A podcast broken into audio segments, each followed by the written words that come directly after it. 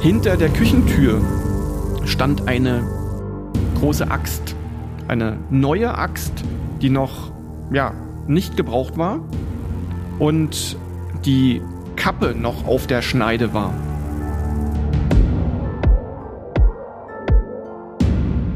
Herzlich willkommen zur zehnten Folge von Tatort Berlin Ermittler auf der Jagd, dem True Crime Podcast des Tagesspiels. Mein Name ist Sebastian Leber. Und ich heiße Katja Füchsel. Schön, dass ihr wieder dabei seid.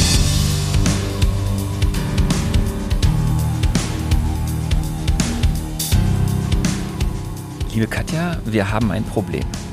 Okay, was ist los? Und zwar eins, das die Existenz dieses Podcasts akut in Frage stellt. Oh, du hast mal wieder die Bewertung bei Apple Podcast gelesen. Ja.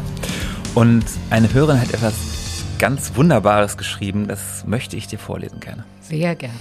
Und zwar schreibt diese Person, toller Podcast, aber Manchmal bekomme ich das Gefühl, dass Frau Füchsel ihren männlichen Gegenspieler absolut nicht leiden kann. Das habe ich auch gelesen. Das ist doch echt total ulkig. Jetzt mal im Ernst. Ähm, das Gegenteil ist der Fall. Also wir kennen uns doch schon so lange und teilen uns ja nicht zufällig ein Büro und es ist ja unsere Idee, diesen Podcast zusammen zu machen. So. Und es macht uns auch riesig Spaß und wir mögen die Macken des anderen. Mhm. Und ziehen uns gerne damit auf gegenseitig. So, das hätten wir auch geklärt. Dann lass uns mal anfangen, du arme geknechtete Seele. Sehr gern. In unserem heutigen Fall geht es um ein Verbrechen aus dem Jahr 2019 und das ist so außergewöhnlich und eigentlich unfassbar, dass ich vorschlage, dass wir vorab erstmal gar nichts verraten. Also, dass wir ausnahmsweise nicht sagen, welche Art von Verbrechen stattfindet, ob es gelingt und schon gar nicht, warum es passiert. Okay, also, also alles anders dieses Mal. Und wir geben dann also an dieser Stelle auch keinen Ausblick, was unsere Hörer in dieser Folge erwartet, oder? Ja, ganz genau, weil es einfach so irre ist. Okay. Also, unser heutiger Fall spielt in Berlin-Schöneberg in der Elsholtstraße und es ist der 23. September 2019. In einer Wohnung im vierten Stock eines Mietshauses sitzen dort um 18 Uhr zwei Menschen zusammen in einem Wohnzimmer am Abendbrotstisch. Ja, es sind eine ältere Frau und ein Mann. Die Frau heißt Mariam Abrahami Notten, ist 73 Jahre alt, den Mann nennen wir hier mal Patrick Moser, also in echt heißt er anders. Er ist 45 Jahre alt und beide stehen in einem quasi verwandtschaftlichen Verhältnis. Mhm. Patrick Moser ist nämlich der Lebensgefährte ihrer Ziehtochter. Wir nennen sie hier Aziza Hamuda. Aziza ist eigentlich die Nichte von Frau Norton. Also sie lebt auch in Berlin. Aziza und Patrick haben zusammen eine fünfjährige Tochter, aber Aziza ist an diesem Abend nicht mit zu ihrer Ziehmutter gekommen. Und das Treffen an diesem Abend hat einen Grund, denn Patrick Moser ist vorbeigekommen, um seiner quasi Schwiegermutter einen Gefallen zu tun. Er soll nämlich ihre Waschmaschine verrücken. Vielleicht sollten wir jetzt erstmal noch mal kurz erwähnen, wer eigentlich Mariam Abrahami Notten ist. Mhm, ja, unbedingt. Äh, wer ist die Frau? Eine sehr beeindruckende Frau, also Bundesverdienstkreuzträgerin. Sie hat sich ihr ganzes Leben lang ehrenamtlich für die Rechte und die Bildung von afghanischen Frauen und Mädchen eingesetzt. Eine Soziologin, Buchautorin und Aktivistin. Gut. Und Patrick Moser hat also die Waschmaschine verrückt? Nee, noch nicht. Mariam Notten sagt, dass sie noch auf einen weiteren Bekannten warten, der da auch mit anpacken soll. Und sie bittet Moser erstmal ins Wohnzimmer und da hat sie so auf so einem niedrigen Couchtisch etwas für ihre Helfer so vorbereitet zum Abendessen. Da stehen Brot, Mozzarella, Tomaten, Oliven und Notten gießt Moser ein Glas seines bevorzugten Craft Beers ein. Und jetzt? Patrick Moser denkt schon beim ersten Schluck so, mh, hm, das schmeckt irgendwie komisch und guckt so auf, auch auf das Etikett vielleicht abgelaufen oder so. Und wenig später merkt er aber, dass es ihm schlecht geht. Also ihm wird schwindlig, dann übel. Und er nimmt sein Telefon und ruft erstmal seine Lebensgefährtin an, also Aziza Hamuda. Und er erzählt ihr von seiner Übelkeit und wie reagiert die? Also nimmt sie ihn ernst? Ja, total. Also sie lässt äh, ihn das Telefon rüberreichen und bittet die Tante, die Feuerwehr zu rufen. Mhm. Und macht die das? Nein, die wiegelt ab, sagt, mach dir mal keine Sorgen und legt dann ziemlich schnell auf. Patrick Moser ist inzwischen ziemlich benommen. Er steht auf und torkelt Richtung Badezimmer. Äh, er will zum Waschbecken und da Wasser aus dem Wasserhahn trinken. Mariam Notten folgt ihm ins Badezimmer. Denn sie hat inzwischen erkannt, dass es doch sehr ernst ist und jetzt will sie ihrem quasi Schwiegersohn helfen. Ne? Nein, ganz im Gegenteil. Sie hält in beiden Händen ein Messer, die klingen jeweils acht Zentimeter lang und damit sticht sie jetzt auf ihn ein. In den Rücken, in die Brust, in den Nacken. Und die Rentnerin bleibt dabei völlig ruhig. Total cool. Während die Frau, also die ist gerade mal 1,58 Meter groß, auf ihn einsticht, sagt sie immer, bleib ganz ruhig, bleib ganz ruhig, es ist gleich vorbei. Und Patrick Moser? Der weiß, der muss jetzt hier raus. Also der versucht zu fliehen, raus aus dem Badezimmer durch den langen Flur zur Eingangstür. Und als er an der Klinke rüttelt, spürt er einen weiteren Stich in den Hals. Also dieses Mal von einer Spritze. Eine Spritze mit was? Warte, warte, warte mal später. Also Mosas Füße rutschen auf dem eigenen Blut aus. Die Finger rutschen am, am Schlüssel ab. Alles ist inzwischen blutverschmiert. Die Wohnungstür ist von innen abgeschlossen und er bekommt den Schlüssel nicht zu fassen. Und die Frau sticht weiter auf ihn ein, aber Moser spürt gar keinen Schmerz. Also durch seinen Körper muss jetzt so eine Masse an Adrenalin strömen. Das entfesselt ein übermenschliche Kräfte. Also er beißt in seiner Not an der Frau in den linken Oberarm, bekommt den Schlüssel zu fassen, nutzt den Moment, um sich in den Hausflur zu retten und dabei dann um Hilfe zu rufen. Und Nachbarn hören das und die rufen die Feuerwehr und die Polizei und finden Moser dann zusammengebrochen unten auf dem letzten Treppenabsatz. Also er ist noch bei Bewusstsein, aber niemand rechnet eigentlich damit, dass er den Abend überleben wird. Also er hat mindestens 14 Messerstiche und dann noch eine Überdosis K.O.-Tropfen im Blut. Hallo, ich bin Lorenz Marold, Chefredakteur beim Tagesspiegel. Wenn Ihnen unser Podcast gefällt, testen Sie doch gerne auch mal unser E-Paper oder unser Digital-Abo mit allen Inhalten von tagesspiegel.de. Wir sind rund um die Uhr für Sie da, damit Sie wissen, was wirklich wichtig ist. In Berlin, in Deutschland und international. Sie können unser Angebot jetzt gratis testen unter tagesspiegel.de slash probieren. Der Tagesspiegel aus der Welt, aus der Weltstadt. Gut.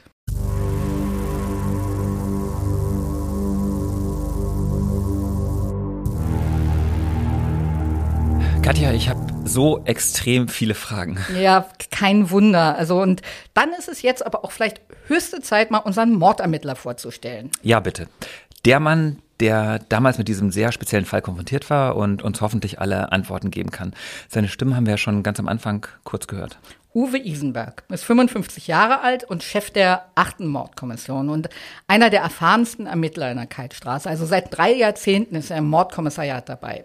Aber so ein Fall, sagt er, sei selbst ihm noch nie untergekommen und zwar aus mehreren Gründen. Für mich war das Besondere an diesem Fall erstens, dass es sehr selten ist, dass eine Frau Täterin ist, aber auch eine Frau, die eine Tat so perfide plant, so gewaltbereit ist und kaltblütig wie Frau Notten habe ich persönlich noch nicht erlebt, ohne dass man unter dem Einfluss von Alkohol oder Drogen steht.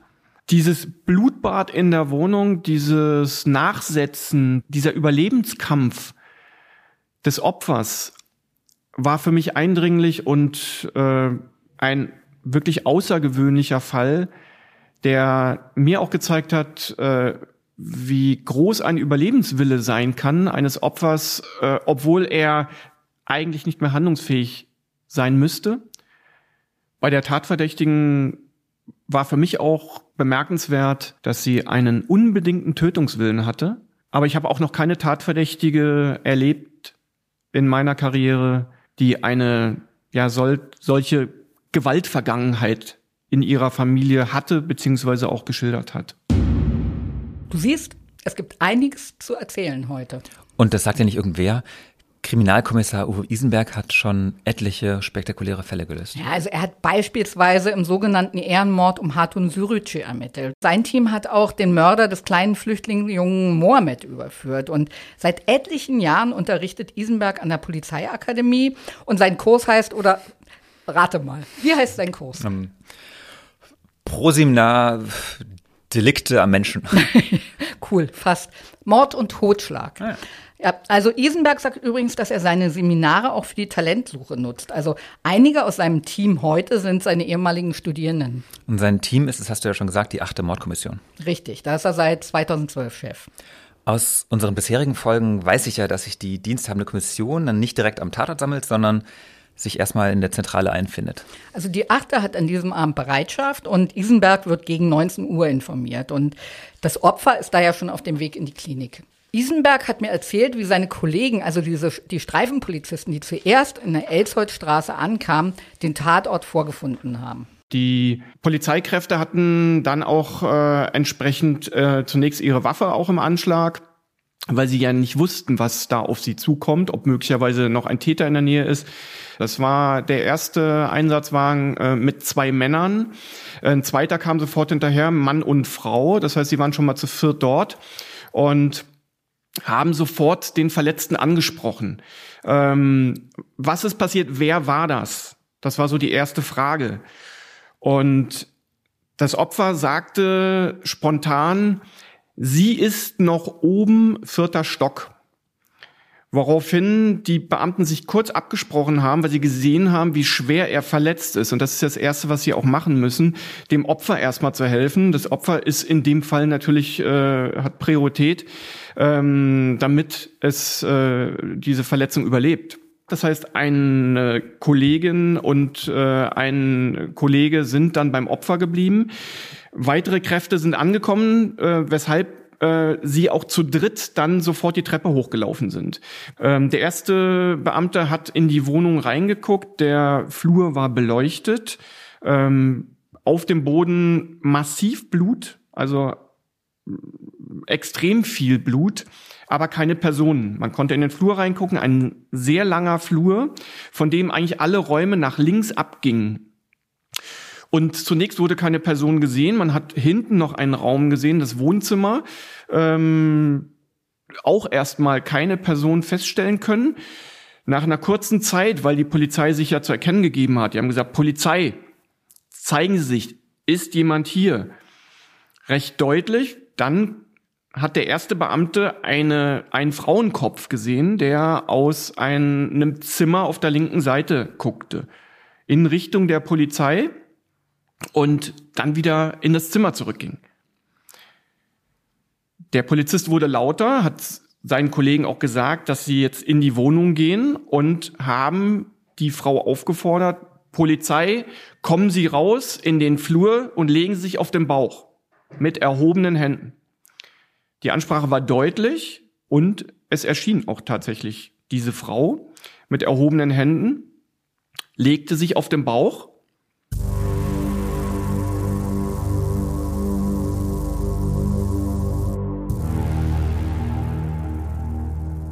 Jedes Mal, wenn Isenberg über diesen Einsatz spricht, betont er, wie vorbildlich diese Beamten gehandelt haben. In Sekundenschnelle alles richtig entschieden. Opfer gerettet, Täterin festgenommen, Tatort gesichert. Da Patrick Moser ja noch am Leben ist, also zumindest jetzt noch, gibt er denn Auskunft darüber, was passiert ist? Und weiß er, warum seine quasi Schwiegermutter ihn angegriffen hat?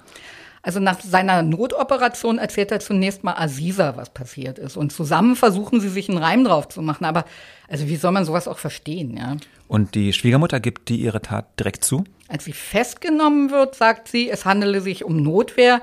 Patrick habe sie zunächst gewirkt. Was aber natürlich, wir wissen das, Quatsch ist. Was die Polizei natürlich auch schnell merkt, denn nur einige Minuten vor der Festnahme hatte Notten noch schnell eine Mail an Aziza geschickt. Also, und diese Mail ist so eine Mischung aus Tagebuch, Abschiedsbrief und Geständnis. Steht da auch was über das Bier und die Spritze? Nee, das findet das Labor später heraus. Also das Bier war, wie Sie feststellen, mit Liquid Ecstasy versetzt und in der Spritze befand sich nochmal eine tödliche Dosis. Also Hydroxybutansäure.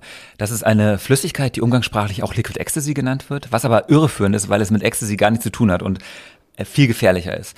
Man kennt das Zeug auch unter dem Namen K.O.-Tropfen. Also das Gift, das zum Beispiel Frauen in Clubs heimlich schon in die Getränke gemischt wurde, um sie dann willenlos zu machen, um sie besser vergewaltigen zu können. Und die Polizei bekommt auch heraus, wo die 73-jährige Frau das Zeug herbekommen hat. Also sie hat ja wahrscheinlich nicht beim Dealer im Techno-Club das gekauft, oder? ja, auch ein schönes Bild. Kauft eine 73-Jährige ihre K.O.-Tropfen bei ihrem Dealer im Techno-Club. Nee, sie hat die Tropfen im Darknet bestellt. Im Darknet. Ja. Das wäre noch absurder. Also Ich weiß ja, wie du so mit Computern zurechtkommst. Ne? Bist du ganz sicher, dass du das jetzt nicht falsch verstanden hast? Sebastian, sei lieb zu mir. Denk an unsere zart beseiteten Hörer. Aber nein, ich habe da gar nichts falsch verstanden. Und für dich habe ich extra nochmal nachgefragt. Also eine 73-jährige Soziologin hat sich den dafür notwendigen Browser installiert und dann im Darknet auf der entsprechenden Seite nach einem Händler gesucht, der ihr Liquid Ecstasy verkauft, ja? Ja, die Polizei wird später mit einem Bekannten von Mariam Notten sprechen, der ihr bei, so bei Computersachen geholfen hat. Und bei einem seiner Besuche ist ihm auf ihrem Rechner auch der Zugang zum Darknet aufgefallen. Der hat sich natürlich auch gewundert. Hm? Ja, natürlich. Aber sie sagte, dass sie eben auch im Alter auf dem Stand der Technik bleiben wolle. Wir scheinen es hier wirklich mit einer ganz außergewöhnlichen Frau zu tun zu bekommen. Eine sehr intelligente Frau und mit einem Willen und Ehrgeiz, der wirklich keine Grenzen kennt. Ja, mein Eindruck in der Wohnung war, und das ist ja immer der Tatort Spiegelbild des Täters, der Täterin hier, ähm, dass ich mich sehr darüber gewundert habe, wie kontrolliert die Täterin auch noch vorgegangen ist. In jedem Raum fand sich irgendetwas, entweder was die Tatplanung anbetrifft oder nach der Tat von ihr noch gemacht wurde. Im ersten Zimmer in ihrem Büro, aufgeräumtes Büro, überall Bücher, Unterlagen. Sie war ja eine sehr gebildete Person, war der PC angeschaltet. Die Maus war beblutet. Das bedeutet, sie hat an dem PC nach der Tat mit dem Opferblut oder eben aufgrund ihrer eigenen Verletzungen, weil sie sich ja selber bei der Tat schwer in die Hand geschnitten hat, noch eine E-Mail abgesetzt an ihre Nichte, an ihre Ziehtochter. Diese Information hatte ich vorher schon und spiegelte natürlich auch das äh, äh, Spurenbild in der Wohnung wieder, wie auch im Badezimmer die Blutspuren, äh, am Waschbecken, am Handtuch. Das heißt, sie war danach noch aktiv und kontrolliert aktiv, also jetzt nicht in Panik. Äh, die Spritze in der Küche, die im Waschbecken lag und dann von uns gesichert wurde, in der auch noch Reste von K.O.-Tropfen festgestellt werden konnten, obwohl sie sie ausgewaschen hat. Und was mir noch in Erinnerung war, hinter der Küchentür stand eine große Axt, eine neue Axt, die noch ja nicht gebraucht war und die Kappe noch auf der Schneide war. Was mich sehr gewundert hat, weil auch ähm, im Rahmen der Ermittlungen es keinen Grund gab, warum diese Frau in ihrer Küche eine große Axt haben sollte. Die Vermutung lag dann nahe, dass dies möglicherweise auch zu ihrem Tatplan gehörte und möglicherweise auch an eine Zerteilung oder diese Axt auch als Tatwerkzeug benutzt werden könnte.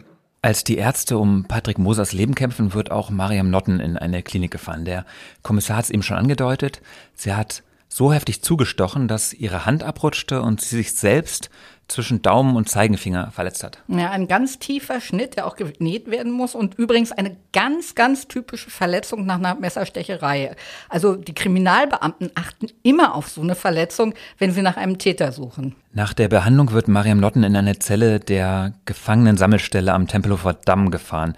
Die große Frage oder der große Elefant, der jetzt im Raum steht, ist ja, was treibt eine 73-jährige Bundesverdienstkreuzträgerin zu so einem Gewaltexzess? Die Staatsanwältin, die Haftrichterin, die Ermittler, alle starren ratlos auf diesen Elefanten, beziehungsweise auf diese zierliche, sympathische Frau, rote Strähnchen in der Kurzhaarfrisur und sportlich leger gekleidet. Aber auf Rat ihrer Anwältin äußert sich Mariam Notten nach der Festnahme nicht mehr zur Tat.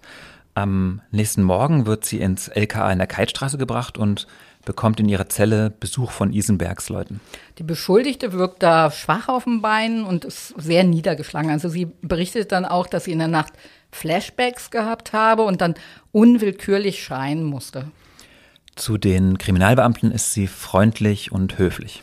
Sie darf im Vernehmungsraum ihre selbstgedrehten Zigaretten rauchen, ausnahmsweise, und äh, trinkt auch drei Tassen Tee dazu. Also Sie machen es der Beschuldigten so angenehm wie möglich, in der Hoffnung, dass sie dann vielleicht doch aussagt? Ja, so kann man es vermutlich sagen, aber auch um sie rechtlich zu belehren und um eine Speichelprobe zu bitten, die sie übrigens nicht bekommen. Es ist der 24. September, der Tag nach der Tat. Es ist derselbe Tag, an dem die Ermittler auch Aziza Hamuda zur Vernehmung ins LKA 11 bitten. Sie sitzt dann nur so zwei Türen weiter. Sie hatte ja als erste mit ihrem Mann sprechen dürfen und nach der OP im Krankenhaus. Aziza verzichtet auf ihr Recht zu schweigen. Sie kann das alles natürlich noch nicht begreifen. Und naja, also dass die Tante ausgerechnet ihren Freund töten wollte, also diesen, wie sie sagt, freundlichen, immer hilfsbereiten und total zurückgenommenen Mann. Aziza hatte sich nach dem Anruf ihre fünfjährige Tochter geschnappt und war zur Adresse ihrer Tante gefahren. Ähm, das Mädchen saß im Auto. Und auf dem Weg dahin ruft Aziza Hamuda die 112. Aber bei der Feuerwehr heißt es dann, äh, wir sind bei der Adresse schon im Einsatz, Stichverletzung und der Notruf kam vor fünf Minuten. Als die Mutter vorm Haus ankommt, sieht sie, wie ihr Mann in den Rettungswagen geschoben wird. Sie hatte um die Ecke geparkt, dem Kind auf dem Handy einen Film eingestellt. Und also das Kind hat von all dem nichts mitbekommen. Und nachdem Sarah dann versorgt ist, fährt die Mutter hinterher in die Klinik. Bei der Polizei erzählt sie, dass ihr Mann jetzt also nach seiner Not-OP in seinem Bett liege, knapp dem Tod entkommen und sich jetzt vorwerfe, die Tante in seiner Not gebissen zu haben. Und sie berichtet, dass sie und ihre Ziehmutter schon ein schwieriges Verhältnis auch hatten. Ja, zumindest in der letzten Zeit. Also Aziza Hamuda gibt in dieser ersten Vernehmung auch einen ersten Einblick in die Familiengeschichte. Also sie erzählt, dass sie zu ihrer Tante nach Deutschland gekommen ist, nachdem 1979 die Sowjetunion in Afghanistan einmarschierte und der Krieg ausgebrochen war. Mariam Abrahami lebt da bereits seit zwölf Jahren in Deutschland und die beiden haben sich bis dahin noch nie gesehen, oder? Hm, doch, einmal bei einem Besuch in Afghanistan. Aber Notten kann mit Kindern eigentlich nicht viel anfangen und für Aziza empfindet sie vor allem Mitleid, sagt sie. Hallo, ich bin Anke Mürre, stellvertretende Chefredakteurin beim Tagesspiegel. Vielen Dank, dass ihr unseren Podcast hört. Wenn er euch gefällt, dann probiert doch auch mal unsere digitale Zeitung aus. Als E-Paper oder Digitalabo auf tagesspiegel.de. Hier bekommt ihr täglich einen guten und verlässlichen Überblick über alles, was für euch wichtig ist. Aus Berlin, Deutschland und der Welt. Jetzt einfach gratis testen unter tagesspiegel.de slash probieren. Wir freuen uns auf euch. Der Tagesspiegel aus der Welt, aus der Weltstadt. Der Krieg in Afghanistan dauert Jahre und Aziza bleibt die ganze Zeit in Berlin und aus der Tante wird so dann langsam eine zweite Mutter. Eine liebevolle Mutter, also aber auch sehr streng und kontrollierend und oft hält sie dem Kind vor oder der Jugendlichen, welche Opfer sie bringe, damit Aziza auf eine Privatschule gehen kann, damit sie Cellounterricht nehmen darf und sie sagt dann zu dem Kind so Sätze wie ich liebe dich mehr als mein eigenes Leben. Was macht das mit Aziza? Es freut sie einerseits, aber es ist eben auch sehr belastend. Also so einerseits bewundert sie ihre Tante, diese Kämpferin, die Waisenhäuser in Afghanistan aufbaut, den Rest der Familie zur Flucht verholfen hat, die Flüchtlingen hier in Berlin beim Start ins neue Leben hilft und die als Dozentin an der Fachhochschule Soziologie lehrt. Das muss schwer sein, ähm, so im Schatten einer solchen Heldin aufzuwachsen. Ja, und als Aziza erwachsen wird, fühlt sie auch, dass sich diese Abhängigkeit zu dieser Frau nicht wirklich gesund anfühlt. Und dann tritt Patrick Moser, ihre große Liebe, in ihr Leben. Was es zwischen den Frauen dann auch nicht gerade einfacher macht. Also die Probleme beginnen dann richtig, als Marian Notten in Rente geht. Aziza sagt, da habe die Tante ein neues Lebensmodell für sich entdeckt, so die allmächtige, liebende Großmutter. Ja, Notten reicht es zum Beispiel nicht, dass das Kind nur zwei Tage und eine Nacht in der Woche bei ihr verbringt. Also sie fordert mehr Zeit und mischt sich in Sarahs Ernährung ein, in die Erziehung, in die Gesundheit. Und dann kommt es eben immer öfter zum Streit. Und dann erhält Aziza einen anonymen Brief und darin bezichtigt eine unbekannte Schreiberin, Patrick Moser des Kindesmissbrauchs. Die Briefeschreiberin betont, dass sie als Kind selbst auch sexuell missbraucht worden sei. Das ist der erste in einer ganzen Reihe ähnlicher Briefe. Und es gehen welche an Aziza, es gehen welche an Sarahs Kita, ans Jugendamt, die Polizei. Und ähm, diese Briefe sind alle in unterschiedlichen europäischen Städten abgestempelt und in englischer Sprache verfasst. Glaubt Aziza denn der Briefeschreiberin? Die Vorwürfe sind an den Haaren herbeigezogen. Trotzdem konfrontiert sie ihren Mann nach dem ersten Brief erstmal mit den Vorwürfen. Und ähm, dann gehen beide zu einem Kinderschutzzentrum, um sich beraten zu lassen und später zur Polizei. Und alle Experten winken ab, sagen, das wirkt eigentlich viel mehr, als wenn es der Briefeschreiberin darum gehe, Aziza und Patrick auseinanderzubringen. Und Aziza sagt, dass manche Formulierungen in den Briefen sie an ihre Tante erinnert haben. Aber beweisen kann sie nichts und schließlich stellt sie Strafanzeige gegen Unbekannt und der letzte anonyme Brief trifft vier Monate vor der Tat dann ein. Nach dem Mordanschlag erhärtet sich natürlich der Verdacht, dass die Tante diese Briefe geschrieben hat. Und alles fängt an, plötzlich Sinn zu ergeben. Aber wie dieses Paar mit dem Verbrechen umgegangen ist, das hat Ermittler Isenberg schwer beeindruckt. Wir hatten einen Termin mit dem Opfer und seiner Ehefrau, also mit der Ziehtochter der Beschuldigten, vereinbart. Und das schon zweieinhalb Wochen nach der Tat. Ähm, insbesondere was den Verletzten anging, nach den schweren Verletzungen, dem hohen Blutverlust, äh, war es für mich auch wieder ein Wunder, dass er so gut auf den Beinen war, weil ihm in den Hals gestochen wurde, äh, in den Oberkörper und ja, sagen wir zum Glück keine äh, wichtige Arterie oder Vene verletzt wurde und er auch sich psychisch in der Lage fühlte, sich dem Ganzen weiter zu stellen. Deswegen haben wir uns dann Anfang Oktober 2019, circa zweieinhalb Wochen nach der Tat, hier in der Keitstraße getroffen.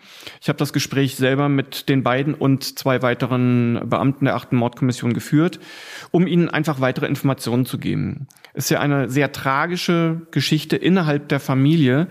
Und äh, beide wollten natürlich wissen, wie es weitergeht. Ähm, wie läuft das Verfahren? Es handelt sich ja um die Tante ähm, und persönlich entstand bei mir auch der Eindruck, dass keiner der beiden irgendwelche Rachegefühle hatte, dass sie ja keine äh, kein Unverständnis zeigten für Frau Notten, sondern eher die Frage haben, wie geht es ihr? Ähm, können wir was für sie tun?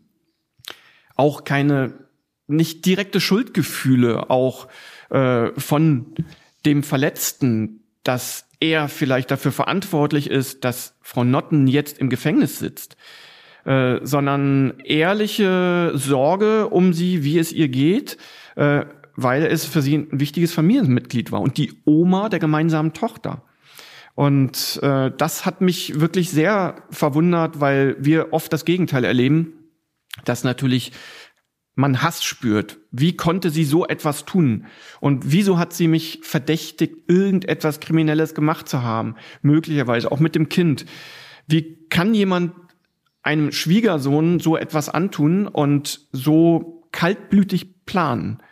Und das kam überhaupt nicht rüber, sondern eher Gefühle noch für die Täterin und auch die große Sorge, dass die Tochter unter dieser Tat leiden kann, von der sie noch gar nichts weiß. Wie gehen wir als Eltern damit um, damit die Tochter geschützt wird? Und der Kontakt möglicherweise auch zur Täterin, sollte er entstehen, ähm, ja, sich nicht negativ auf das Kind auswirkt. Also die größte Sorge war das eigene Kind und auch die Täterin, die im Gefängnis saß. Nochmal zurück in die Zelle von Mariam Lotten. Als die alte Dame von den beiden Mordkommissaren befragt wird, weint sie mehrfach still vor sich hin und sie sagt, sie fühle sich körperlich und psychisch ziemlich lediert. Ja, und zwar nicht nur von den Ereignissen am Vorabend, sagt sie, in ihrer Wohnung, sondern sie deutet so an, ja, es sei auch schon vorher ziemlich viel passiert. Und Notten verliert sich in vagen Andeutungen, nennt keine Details, sondern verweist lediglich an das Jugendamt. Und das wisse nämlich Bescheid. Ja, sie sagt dann so, mit den Sozialarbeitern haben sie ja über ihre Probleme so mit dem Typ da, so sagt sie es, geredet. Und dann sagt sie noch, den Rest besprechen wir mit dem Anwalt. Das ist nicht mein Problem, sondern sein Problem. Das klingt ganz schön selbstsicher und überheblich für jemanden, der sich gerade in dieser ernsten Situation befindet, oder? Mariam Notten ist offenbar überzeugt, genau das Richtige getan zu haben. Sie will Patrick Moser vernichten. Und auch wenn ihr ursprünglicher Plan nicht aufgegangen ist, scheint sie also an diesem Tag noch zuversichtlich, dass ihr Plan vielleicht auf andere Art doch noch aufgehen wird. Als nächstes fragt sie, ob sie ihre Tochter anrufen dürfe, denn sie wolle nämlich wissen, wie es ihr und dem fünfjährigen Kind gehe. Das darf sie nicht. Hattest du nicht gesagt, dass Mariam Notten direkt nach der Tat eine Mail an Aziza geschickt hat? Äh, was steht denn da drin? Also Aziza selbst weigert sich, die Mail zu öffnen und leitet sie dann in der Keitstraße an die Ermittler weiter. Und in der Nachricht schreibt Notten erstmal, es ist alles schiefgegangen. Diese Mail enthält auch einen Anhang, ein Dokument, das aus 24 maschinengeschriebenen Seiten besteht. Das ist so eine Art Tagebuch. Also aus der letzten Seite geht jedenfalls hervor, dass Notten geplant hatte, sich nach dem Mord ihres Schwiegersohnes dann auch selbst zu töten. Das Dokument hat einen Titel und zwar Erinnerungsprotokoll. Was genau hat Mariam Notten denn da protokolliert? Lauter Beobachtungen, die sie von Patrick Moser gemacht haben will. Und zwar über einen Zeitraum von mehr als zwei Jahren, vom Mai 2017 bis August 2019. Und was sind das für Beobachtungen?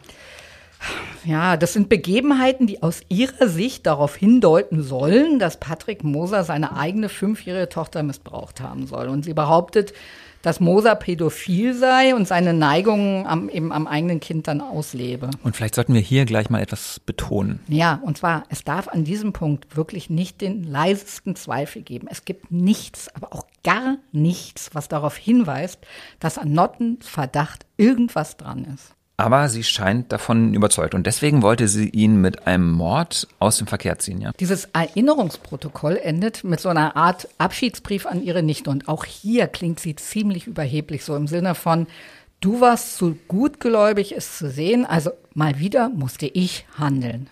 Sie schreibt, ich habe Patrick nicht aus Hass getötet, sondern aus Mitleid für Sarah und dich. Er war so, wie er war. Man muss Pädophile von Kindern fernhalten, wie ein Alkoholiker vom Alkohol. Besser, dass du Sarah sagst, dass wir einen Autounfall hatten. Zitat Ende. Katja, du sagst, es gibt keine Beweise für einen Missbrauch. Aber wie kommt Notten denn da drauf? Also, einmal schildert sie beispielsweise, wie ihr eines Tages bei ihrem Enkelkind Rötungen im Intimbereich aufgefallen seien, was, wie alle Eltern wissen, immer mal wieder vorkommt. Genauso, dass Kinder mal mit gespreizten Beinen da sitzen und an sich herumspielen. Oder sie beschreibt eben eine Episode aus dem Urlaub auf Hawaii. Ähm, da habe dann Moser mit Sonnenbrille am Strand gesessen und zwei Mädchen beim Spielen zugesehen und anschließend seine Tochter auf den Schoß genommen. Mhm. Und weiter? Ja, nichts weiter. Und das ist es ja. Ein anderes Mal habe dann ein älterer Mann den Schwiegersohn beobachtet, von oben bis unten angeschaut und Notten dann vielsagend in die Augen gesehen. Es sind reihenweise sehr vage Beobachtungen, die aber mehr und mehr ihr eigenes Misstrauen gegen Patrick Moser erharten. Und Notten schreibt, dass sie in den vergangenen Jahren bei Kinderschutzorganisationen Rat geholt habe, bei Anwälten, im Jugendamt, bei der Polizei und alle hätten sie in ihrem Verdacht bestärkt. Also entweder hat Notten überall nur gehört, was sie hören wollte, oder es hatte eben keiner die Stirn, ihr mal diese fixe Idee auszureden und Verantwortung zu übernehmen. Etwa 24 Stunden nach ihrer Festnahme wird Mariam Notten dem Haftrichter vorgeführt und die versammelte Runde, also der Richter, die Verteidigerin, die Staatsanwältin, die sind ziemlich irritiert. Ja, stell dir doch mal diese Szene vor. Da wird ihr dieses Blutbad geschildert und dann steht da eine adrett gekleidete alte Dame vor ihnen, selbstbewusst im Auftreten. Und die Staatsanwältin, die erinnert sich noch bis heute daran, wie extrem Maya Notten darauf geachtet hat, dass wirklich alles korrekt erfasst wird. Also sie hatte zum Beispiel fünfmal nachgefragt, ob ja auch ihr Name korrekt geschrieben wurde. Und niemand kann sich erklären, was solch eine Person zu dieser Tat getrieben hat. Eine Frau, die sich ihr ganzes Leben für andere eingesetzt hat und dafür mehrfach auch ausgezeichnet worden ist. Und da kommt dann natürlich die psychiatrische Gutachterin ins Spiel. Also man fragt sich dann natürlich, ist die Frau denn überhaupt zurechnungsfähig? Also hatte die vielleicht einen dementen Schub oder ist sie schizophren? Die Gutachterin besucht Mariam Notten in der JVA Pankow. Dagny Luther. Also die beiden Frauen setzen sich zusammen drei Stunden lang in einen Besprechungsraum der JVA. Da ist ein Esstisch drin, ein paar Stühle, Gardinen vor den vergitterten Fenstern, also nicht ungemütlich. Mhm. Drei Stunden. Ist das Rätsel danach denn gelöst? Auch hier gilt der Rat der Verteidigerin, gerne alles übers Leben, aber nichts über die Tat, also nur über die Person. Und also tauchen die beiden Frauen erstmal in das Leben von Mariam Notten ein. Mhm. Okay, machen wir das jetzt auch, oder? Ja, aber im Schnelldurchlauf. Ich fürchte, wir überziehen heute hier sowieso wie verrückt. An dieser Stelle sollten wir mal sagen, dass du gerade über den Fall auch eine sehr lange Reportage geschrieben hast. Die ist am Ostersamstag erschienen. Auf drei Seiten im gedruckten Tagesspiegel. Mhm. Und die sei allen empfohlen, die mehr über das Leben und den tiefen Fall von Mariam Notten erfahren wollen. Aber bevor es dann wieder Klagen gibt, ja, die Reportage steht online hinter der Bezahlschranke. Also fünf Minuten müsste man schon investieren, um ein Probeabo abzuschließen. So, Ende des Werbeblocks. Weiter geht's. Und zwar mit dem Leben von Mariam Abrahami. Sie ist 1948 in Kabul, Afghanistan geboren und dort aufgewachsen und sie lernt schon als Kind, dass Frauen in dieser archaisch-patriarchalischen Gesellschaft eher wenig zählen. Gewalt, Unterdrückung, Missbrauch, es gehört alles in der Familie seit Generationen zum Alltag da. Mariams Mutter ist nie zur Schule gegangen. Sie wird zwangsverheiratet mit einem deutlich älteren, reichen Mann. Und als der Vater die Mutter verstößt, zieht sie mit ihren zwei Töchtern zurück ins Haus ihrer Familie. Dort wächst dann Mariam in sehr ärmlichen Verhältnissen auf. Sie ist so ein stilles, ängstliches Kind, das seine Mutter aber über alles verehrt. Und der Vater besucht die Ex-Frau, wann immer er Lust dazu hat und er isst und danach misshandelt und vergewaltigt er Mariams Mutter in der Regel. Und schon damals plant Mariam zusammen mit ihrer Mutter einen Mord. So beschreibt sie es jedenfalls in ihrem Buch, das sie 2002 zusammen mit der Autorin Erika Fischer geschrieben hat. Das ist die Erika Fischer, die auch Amy und Jaguar geschrieben hat. Ja, ganz genau die. Und die, also das Buch heißt Ich wählte die Freiheit, die Geschichte einer afghanischen Familie. Und Norton hat ihr Buch zwar nie als Autobiografie bezeichnet, aber das, was sie der Gutachterin über ihr Leben erzählt, stimmt wirklich im Wesentlichen mit dem im Buch überein.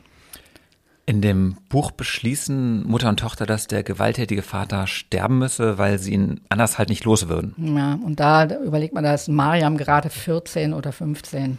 Mutter und Tochter überlegen sich, ihn zu vergiften und sie malen sich ihre Mordfantasien bis ins kleinste Detail aus. Dann einigen sie sich darauf, dem Vater zerstoßenes Glas in den Reis zu mischen. Und der spuckt den ungenießbaren Brei aber aus und hält ihn für versandet und verlässt dann fluchend das Haus. In ihrem Buch schreibt Notten dann über den Mordanschlag an ihrem Vater. Wir krümmten uns vor Lachen. Wir zerkugelten uns förmlich über unsere eigene Naivität, dass wir gar nicht dran gedacht hatten, die Wirkung unseres Reises vorher zu testen. Und in dem Buch beschreibt sie noch viel weitere Gewalt. Also zum Beispiel Gewalt an ihrer Urgroßmutter. Die wird erschossen, als ihr Ehemann ihr eine Affäre unterstellt. Es gibt so eine Lehre, die die Mutter ihren Töchtern schon ganz früh mit auf den Weg gibt. Sie sagt, wenn Männer etwas nicht besitzen können, müssen sie es zerstören. Und im Zweifel bleibe nur, ihnen mit ihren, ihren eigenen Waffen zuvorzukommen. Als Uwe Isenberg diese Memoiren dann fast 20 Jahre später liest, kann er es kaum glauben. Beim Lesen des äh, Buchs ist mir besonders aufgefallen, dass äh, das Leben von Frau Notten von Tod und Schmerz ständig begleitet wurde. Äh, mehrere Todesfälle in der Familie, ähm, Grausamkeiten, von denen sie berichtet hat. Mir besonders in Erinnerung, dass sie selber mit ihrer Mutter aufgrund äh, der Geschehnisse vorher versucht hat, ihren eigenen Vater zu töten. Äh, und der Vater trotzdem, obwohl eine Trennung bestand, immer noch Kontakt äh, zu seiner Ex-Frau hatte und mit ihr weitere Kinder zeugte. Er kam also zu Besuch, zum Essen, zeugte weitere Kinder. Es waren drei Kinder, die noch äh, gezeugt wurden. Und für mich so ja erschreckend und auch äh, unglaublich, dass Frau Notten schilderte, dass sie kurz vor der Geburt des ersten Kindes, als sie selber zwölf Jahre alt war, von ihrer Mutter ähm, weggeschickt wurde, um ein Medikament, um eine Pflanze zu holen, Frauenmantel. Ähm, die Pflanze sollte sie bei der Geburt unterstützen. Sie hat ihr diese Pflanze auch besorgt. Und wenig, Kete, äh, wenig später ist dann auch äh, das Kind zur Welt gekommen. Und die Mutter hat sie dann reingerufen und ihr ein ja, Bündel übergeben, äh, in Laken gepackt. Und die Mutter hat gesagt, dass sie dieses Bündel an einem Baum an einer bestimmten Stelle vergraben soll. Sie ist dann auch äh, zu diesem Baum gegangen, hat dieses äh, Kind, ihr Geschwisterchen, dort vergraben. Und mir äh, ist es auch in Erinnerung, und das war auch das Zitat dann in diesem Buch, äh, das auch ja wirklich unglaublich ist, nämlich dass sie sagte, wortlos nahm ich das längliche Päckchen an mich und verließ das Haus. Weich und warm lag es in meiner Hand. Die Luft war sehr heiß. Als ich den Stadtrand erreichte, waren auch die letzten Geräusche menschlichen Lebens verstummt da habe ich damals und auch jetzt eine Gänsehaut, wenn man sich überlegt, dass Frau Notten mit zwölf Jahren ein Geschwisterchen vergraben hat und vermutete, dass es noch lebte. Aus Sicht eines Mordermittlers natürlich ein ganz schlimmer Vorgang und ein Mord. Das war aber nicht der einzige Mord, sondern es äh, war in den Folgejahren bei den weiteren Geschwisterkindern genau dasselbe. Mit 14 und mit 16 Jahren ist dasselbe passiert. Derselbe Ablauf. Und mit 16 hat dann Frau Notten auch Gefühle geschildert, weil das dritte Kind, Geschwisterkind, irgendwo hinzubringen und ihm keine Chance zu geben, zu leben in dieser verarmten Familie. Deswegen schilderte sie das auch so, wie ich das Feld dieses Mal vorfand und wo ich das Päckchen vergrub, ist aus meinem Gedächtnis gelöscht. Geblieben ist nur die Erinnerung an einen Schmerz, der alle Dimensionen meines bisherigen Lebens sprengte. Das zeigt, dass ihr das nicht egal war. Sie wusste, was sie tat. Es ist eine Biografie. Ich habe mich in dem Moment gefragt, ist das tatsächlich passiert? kann ein Mensch, auch ein junger Mensch zwischen 12 und 16 Jahren, drei Geschwister irgendwo vergraben und zeigt danach keine Reue. Mir hat es insgesamt gezeigt, dass es äh, in dem Buch nicht die einzigen Gewalttaten waren. Ähm, ein, ja, das Leben hat dort eine andere Bedeutung gehabt. Und die Frage ist, kann man das verurteilen oder kann man das jetzt auch auf die Tat, die Frau Notten hier in Berlin begangen hat, beziehen. Und mir war zumindest dadurch klar, dass sie ein anderes Verhältnis zur Gewalt hat. Und diese Coolness, diese Kaltblütigkeit, die sie bei der Tat in der Elsholzstraße gezeigt hat, möglicherweise darauf auch beruhen oder sie eben auch Erfahrung hat, dass sie mit solchen ja, schwierigen Situationen klarkommt und deswegen auch nach der Tat so kontrolliert war. Das passte für mich schon zusammen. Mariam ist 16, als die Mutter stirbt. Sie jobbt neben der Schule bei einem Arzt und fürs Radio und übernimmt die Erziehung ihrer Schwester, bis diese dann heiratet. So. Und danach bewirbt sie sich für eine Ausbildung als Krankenschwester in Berlin. Bevor der Krieg in Afghanistan ausbricht und sie die Vergangenheit wieder einholt, lebt sie aber erstmal für ein paar Jahre noch in Holland. Ja. Dort heiratet sie einen Eberhard Notten und der gibt ihr nicht nur ihren Namen, sondern sichert ihr eben auch einen dauerhaften Aufenthalt in Europa, also eine Scheinehe. Und Eberhard Notten stirbt dann später an einem Treppensturz. Einem Treppensturz. Ja, dazu hätten die Ermittler auch gerne mehr Details gehabt, aber ähm, Notten weigert sich den Rest ihres Lebens über diese Zeit in Holland zu sprechen. Zurück in Berlin schreibt sie sich an der Uni für Soziologie und Psychologie ein, um Ihr Studium und das Leben mit dem Kind zu finanzieren, übernimmt Mariam Notten aber auch Nachtschichten dann noch im Krankenhaus. Aziza muss sie in der Zeit dann in der Obhut ihres Mitbewohners und aber ein, eines guten Freundes lassen. Und auch da sind bereits Gedanken an Missbrauch Thema. Sie hat Angst, das kleine Mädchen mit einem Mann alleine zu lassen. Also, denn schließlich, so denkt sie sich, sind es ja immer die Männer aus der nächsten Umgebung, die Kinder missbrauchen. Mhm. Das ist ja keine ganz falsche Feststellung. Richtig, aber verdächtigst du deshalb ohne jeden Anlass deinen besten Freund und bekommst irgendwie aus Angst Schweißausbrüche und rufst alle fünf Minuten an? Hm, nee, das wahrscheinlich nicht. Also im Buch droht sie jedenfalls ihrem Mitbewohner prophylaktisch, wenn du dich dem Kind in böser Absicht nähern solltest, glaub bloß nicht, ich würde dich nur bei der Polizei anzeigen. Ich würde dir im Schlaf die Kehle aufschlitzen. Das klingt natürlich sehr auffällig.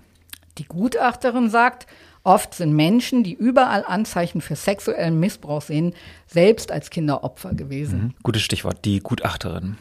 Wie verläuft denn deren Gespräch? Mhm, Erst ziemlich gut. Also ihre Probandin, so nennen die Sachverständigen ihre Kandidaten, habe sozusagen ein regelrechtes Bedürfnis gezeigt, über sich und über ihr Leben auch zu reden. Dagny Luther sagt, dass sie schon etliche Probanden getroffen habe, die mit sich völlig im Reinen seien. So. Aber Notten wirkt gequält und die fragt, mehr sich als die Gutachterin dann eigentlich. Was, was sollen denn jetzt die Leute denken, die an mich geglaubt haben und die mich ausgezeichnet haben? Ja, während dieser drei Stunden kommt sie immer wieder auf ihr Engagement zu sprechen, auf ihre Selbstlosigkeit, sagt, dass ihr ganzes Leben habe doch daraus bestanden, sich immer nur für andere einzusetzen. Was ja auch stimmt. Also sie ist sogar einmal im Jahr nach Afghanistan gefahren, um da ihre gesammelten Spenden für die Schulen und Waisenhäuser zu übergeben. Im Jahr 2008 wird sie dann zum ersten Mal ausgezeichnet. Sie bekommt von der Taz den Pantherpreis und wird damit zur Heldin des Alltags gekürt. Und 2016 folgt das Bundesverdienstkreuz, weil sie sich, Zitat, für die Schulbildung von Kindern und Jugendlichen und die wirtschaftliche Eigenständigkeit von Frauen aus Afghanistan einsetzt. So heißt es in der amtlichen Bekanntmachung. Beim Lesen des Buchs und natürlich auch an anderen Stellen der, der Ermittlungen uns war ja von Anfang an klar, dass sie ein Bundesverdienstkreuz bekommen hat, weil sie sich für andere Menschen eingesetzt hat. Insbesondere Menschen, denen es ganz schlecht geht in Afghanistan. Ganz tolle Sache und auch zu Recht dafür ein Bundesverdienstkreuz bekommen. Das Buch allerdings ist auch schon erschienen und ich habe mich natürlich auch gefragt, wenn das stimmt, was sie schreibt, was nicht überprüfbar ist, dass sie an einem Mordversuch oder drei eigene Geschwister, ich sag mal, verbuddelt hat, die noch gelebt haben, möglicherweise. Wie passt das zusammen, dass diese Frau sich so für andere Menschen einsetzt, ein Bundesverdienstkreuz bekommt? Es passt für mich nicht zusammen. Und ähm, frage mich natürlich auch, ob die Verantwortlichen, die für ihre Ehrungen dann auch äh, zuständig waren, das überhaupt wussten dass sie so etwas geschrieben hat und möglicherweise gemacht hat. Und nun sitzt die gefangene Notten in der JVA Pankow und schaut wie so eine gescheiterte Wirtschaftslenkerin auf die Blüte ihrer früheren Jahre zurück. Und nichts von dem, was sie sich für den 23. September vorgenommen hat, ist aufgegangen. Also der Tod des Schwiegersohns, ihr anschließender Suizid. Notten sagt, ich habe keinen Plan fürs Überleben. Du hast vorhin gesagt, zunächst läuft das Gespräch mit der Gutachterin sehr gut. Also das bedeutet doch. Ja, genau. Als die Gutachterin dann nämlich nach zehn Tagen wiederkommt, um die Exploration fortzusetzen, bricht Notten ab. Hm, warum? Die Gutachterin hat Nachfragen, also es ergeben sich so Widersprüche in der Biografie und jede Nachfrage empfindet Notten dann als Affront. Sie kann den Kontrollverlust nicht ertragen, der mit so einem psychiatrischen Gespräch mit sich geht und dann kippt die Stimmung. Und außerdem hat Notten aus den Akten erfahren, dass gegen Moser nicht ermittelt wird. Also, dass niemand ihr glaubt. Also aus ihrer Sicht alles umsonst. Genau. Und zum Prozessbeginn kann Luther deshalb auch nur ein vorläufiges Gutachten mit vielen Vorbehalten vorlegen. Und es stützt sich dann vor allem auf die beiden Treffen, das Tagebuch, die Zeugenaussagen und natürlich die Ermittlungsergebnisse. War Notten denn demnach schuldfähig? Ja voll schuldfähig. In dem Gutachten zeichnet Luther nach, wie Notten in ihrem Leben so narzisstische und paranoide Charakterzüge ausgebildet hat, ohne dabei aber jetzt seelisch krank zu sein. Solche Menschen hat man ja nicht gerne zum Freund, aber solche Charakterzüge können ja auch positive Blüten treiben. Ja, wie man ja bei Frau Notten gesehen hat. Also sie haben ihr vermutlich erst den Antrieb gegeben für dieses außergewöhnliche Engagement, diesen Ehrgeiz und diesen unfassbaren Mut. Aber als sie in Rente geht, bleibt ihr nichts mehr. Der Job weg, der Verein wurde aufgelöst und Aziza geht mit ihrer eigenen kleinen Familie auf Abstand. Was offenbar dazu führt, dass sich Notten über etwa zwei Jahre in diesen Missbrauchsverdacht hineinsteigert, bis sie irgendwann zu der Überzeugung kommt, dass sie das so regeln muss, wie sie es immer geregelt hat. Schluss mit Quatschen, jetzt packe ich es an. Notten wusste, was sie tat. Sie wusste, dass es Unrecht war. Der Mord war für sie eine angemessene Lösung des Problems. Am 18. Februar 2020 soll dann vor dem Berliner Landgericht der Mordprozess gegen die 73-Jährige beginnen. Fünf Tage vorher sehen sich alle nochmal bei einem Haftprüfungstermin und Notten, sagen alle, wirkte wie immer. Höflich, aufgeräumt, kämpferisch. Zu einem Prozess kommt es dann aber nicht mehr. Also als sie am Abend in ihrer Zelle nur noch Stille und Dunkelheit umgeben, da zieht sie sich ihr Nachthemd über und zerschlägt eine Vase und sie drapiert einen Briefumschlag unter ihrem Kissen, legt sich auf den Rücken, zieht die Bettdecke bis zum Hals, fasst darunter die Scherbe fest mit der rechten Hand und schneidet sich dann mit einem tiefen Schnitt die Arterienleiste auf. Um 6.15 Uhr findet eine Bedienstete die gefangene Notten beim Aufschluss leblos in ihrer Zelle. Also sie fühlt keinen Puls und der Körper ist da schon eiskalt. Wirklich erstaunt hat Isenberg aber dieses Ende nicht. Die Ermittlungen in einem Mordverfahren dauern ja mehrere Monate. Im Rahmen dieser Zeit der Monate äh, wurde uns auch bewusst, dass die Belastung auf dieser Familie, auf dieser jungen Familie extrem hoch ist. Uns war aber klar, äh, dass es, wenn es zum Gerichtsverfahren kommt, ähm, ein sehr emotionales Gerichtsverfahren wird. Nicht nur aufgrund der Tatbegehung, der Konstellation auch, dass die Schwiegermutter ihren Schwiegersohn töten wollte, zu dem sie eigentlich ein gutes Verhältnis vorher hatte, mit der Problematik des Kindes, dass das nichts erfahren soll. Wie soll das funktionieren? Wer wird vor Gericht aussagen? Und Frau Notten hat es verhindert. Sie hat es dadurch verhindert, dass sie sich das Leben genommen hat. So wie sie ist. So geplant, so strukturiert, so angstfrei dass sie ihren Suizid in der Justizvollzugsanstalt vorbereitet hat, indem sie sich eine Salbe hat geben lassen, eine schmerzstillende Salbe für Schmerzen, die sie grundsätzlich möglicherweise auch gehabt hat, sich mit dieser Salbe aber selber dann auch eingerieben hat im Bereich der Leiste. Und dann eine Scherbe, die sie irgendwo herbekommen hat, dann auch nutzte, um sich dort die Hauptschlagader in der Leiste aufzuschneiden. Das ist ihr auch gelungen, weshalb sie dann am nächsten Morgen in ihrer Zelle tot aufgefunden wurde und für sich selbst die Lösung gefunden hat und es auch in ihrem Abschiedsbrief so geschrieben hat, dass sie nicht vor Gericht steht und in die Augen ihrer Nichte guckt.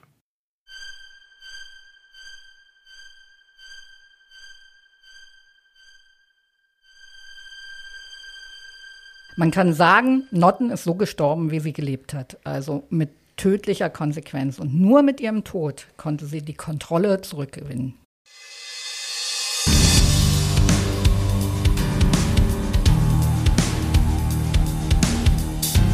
Liebe Hörerinnen, für heute soll es das gewesen sein mit Tatort Berlin Ermittler auf der Jagd. Wir möchten wie immer ganz herzlich Danke sagen bei Heiko Bär für die Produktion, bei Uwe Letzner für den Sound und natürlich bei euch fürs Zuhören. Wir sind, wie gesagt, sehr gespannt auf eure Fragen, falls ihr welche habt zum Podcast oder einzelnen Fällen. Die könnt ihr einfach per Mail schreiben an tatortberlin.tagesspiegel.de und zu gegebener Zeit machen wir daraus dann eine Sonderfolge. Falls ihr eine der Folgen verpasst habt, hört sie gerne nach. Sie stehen alle online.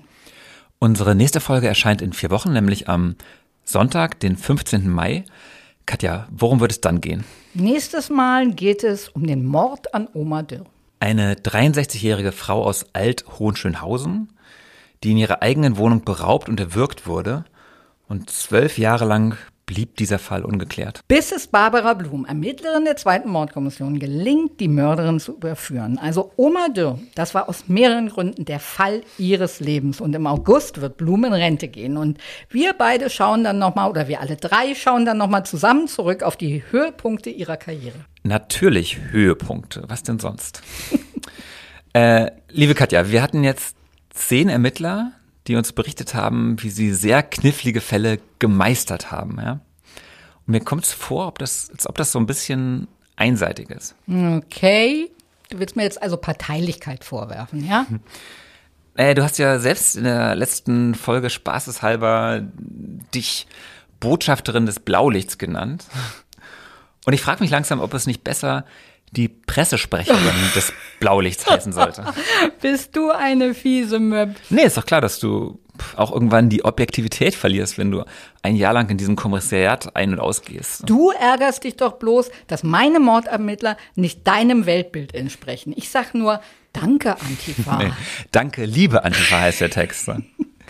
Okay, aber dann lass doch mal die Geschichte eines Ermittlers erzählen, der so richtig krachend scheitert. Ich bin ja sowas von harmoniesüchtig heute, aber was hältst du davon? Wir machen gleich eine ganze Folge draus. Und zwar die skurrilsten Fälle der Mordkommission. Also wo sie in der Keitstraße wie die Verrückten ermittelt haben und am Ende nichts dahinter steckt.